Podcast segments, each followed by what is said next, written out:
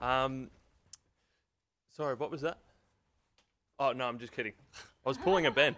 but I'm sure you believe me probably a bit more than you believe Ben. the amount of uh, things we've been having this morning. Colin that, and the band, that was so lovely. Um, you probably can't hear what I can hear um, because there is no sound actually coming out of any of those instruments. Um, so I just hear uh, a bit of twanging and electric, uh, drum, uh, Mark tapping some drums, and, and the sounds of uh, some keys on a keyboard just being pushed down. Um, so it sounds, uh, yeah, a bit, bit stranger here, but I could hear just the heart that you guys were yeah, playing with and It was really wonderful. And thank you, Colin. That was a really uh, wonderful thing that I hadn't even considered just how the Lord has brought the whole service together through interruptions, funnily enough. And um, we're not, unfortunately, going to be able to listen to the message right now. Um, but what I will do is I will uh, figure out, Lord willing, a way to get uh, both of those um, uh, the introduction from Mo and his family, and then also the message to you. I'm sure uh, you're very keen to hear what he was actually trying to say um, as we were working hard to get the, the audio through. Um, but what we're going to do now is we're going to go to breakout rooms and we're going to discuss the passage together. So uh, it's interesting. The Lord's giving us a great opportunity to answer that prayer that I was praying at the start. Doesn't matter, you know, how uh, the difficulties we face or the technicalities the question is ultimately, are we going to glorify Christ? And you know what? That's just not one person or a few people who do that. It's all of us. And right now, it's the opportunity for you to be involved and to do that as well, which is so important. So, um, I encourage you to have that posture as you go into the breakout rooms. It's going to be different from what we're expecting. It's going to be, uh, yeah, um, we are expecting to have sat, listened to a message, um, but that's all right. The question that I want to ask you, and I want you to prepare yourself are you going in there to uh, glorify Christ, to serve, to minister, to care, and to, to see his kingdom come?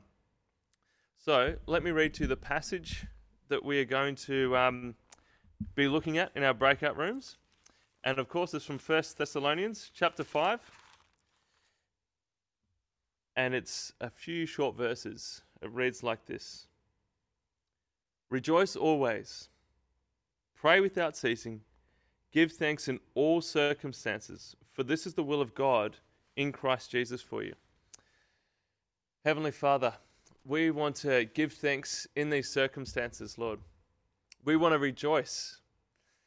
Even though it is difficult, it is hard, we haven't uh, been able to do what we hoped and planned. Lord, we rejoice because, again, as we were saying, even in the midst of all these trials, Lord, there have been no restrictions placed on us for the grace of God and receiving the work of Christ.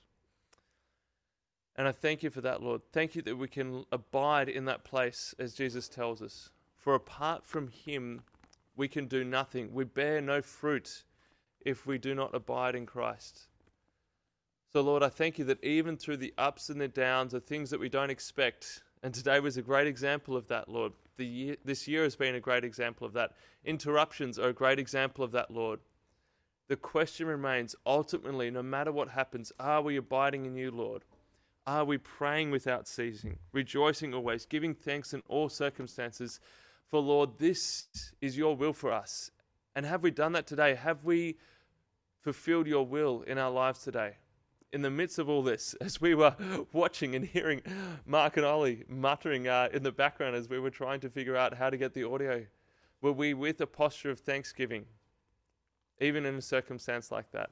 As we have been, as uh, Poppy and Atticus and uh, other children in the church, Lord, interrupted with our school um, throughout this year, as we've been interrupted in many ways, have we had that posture?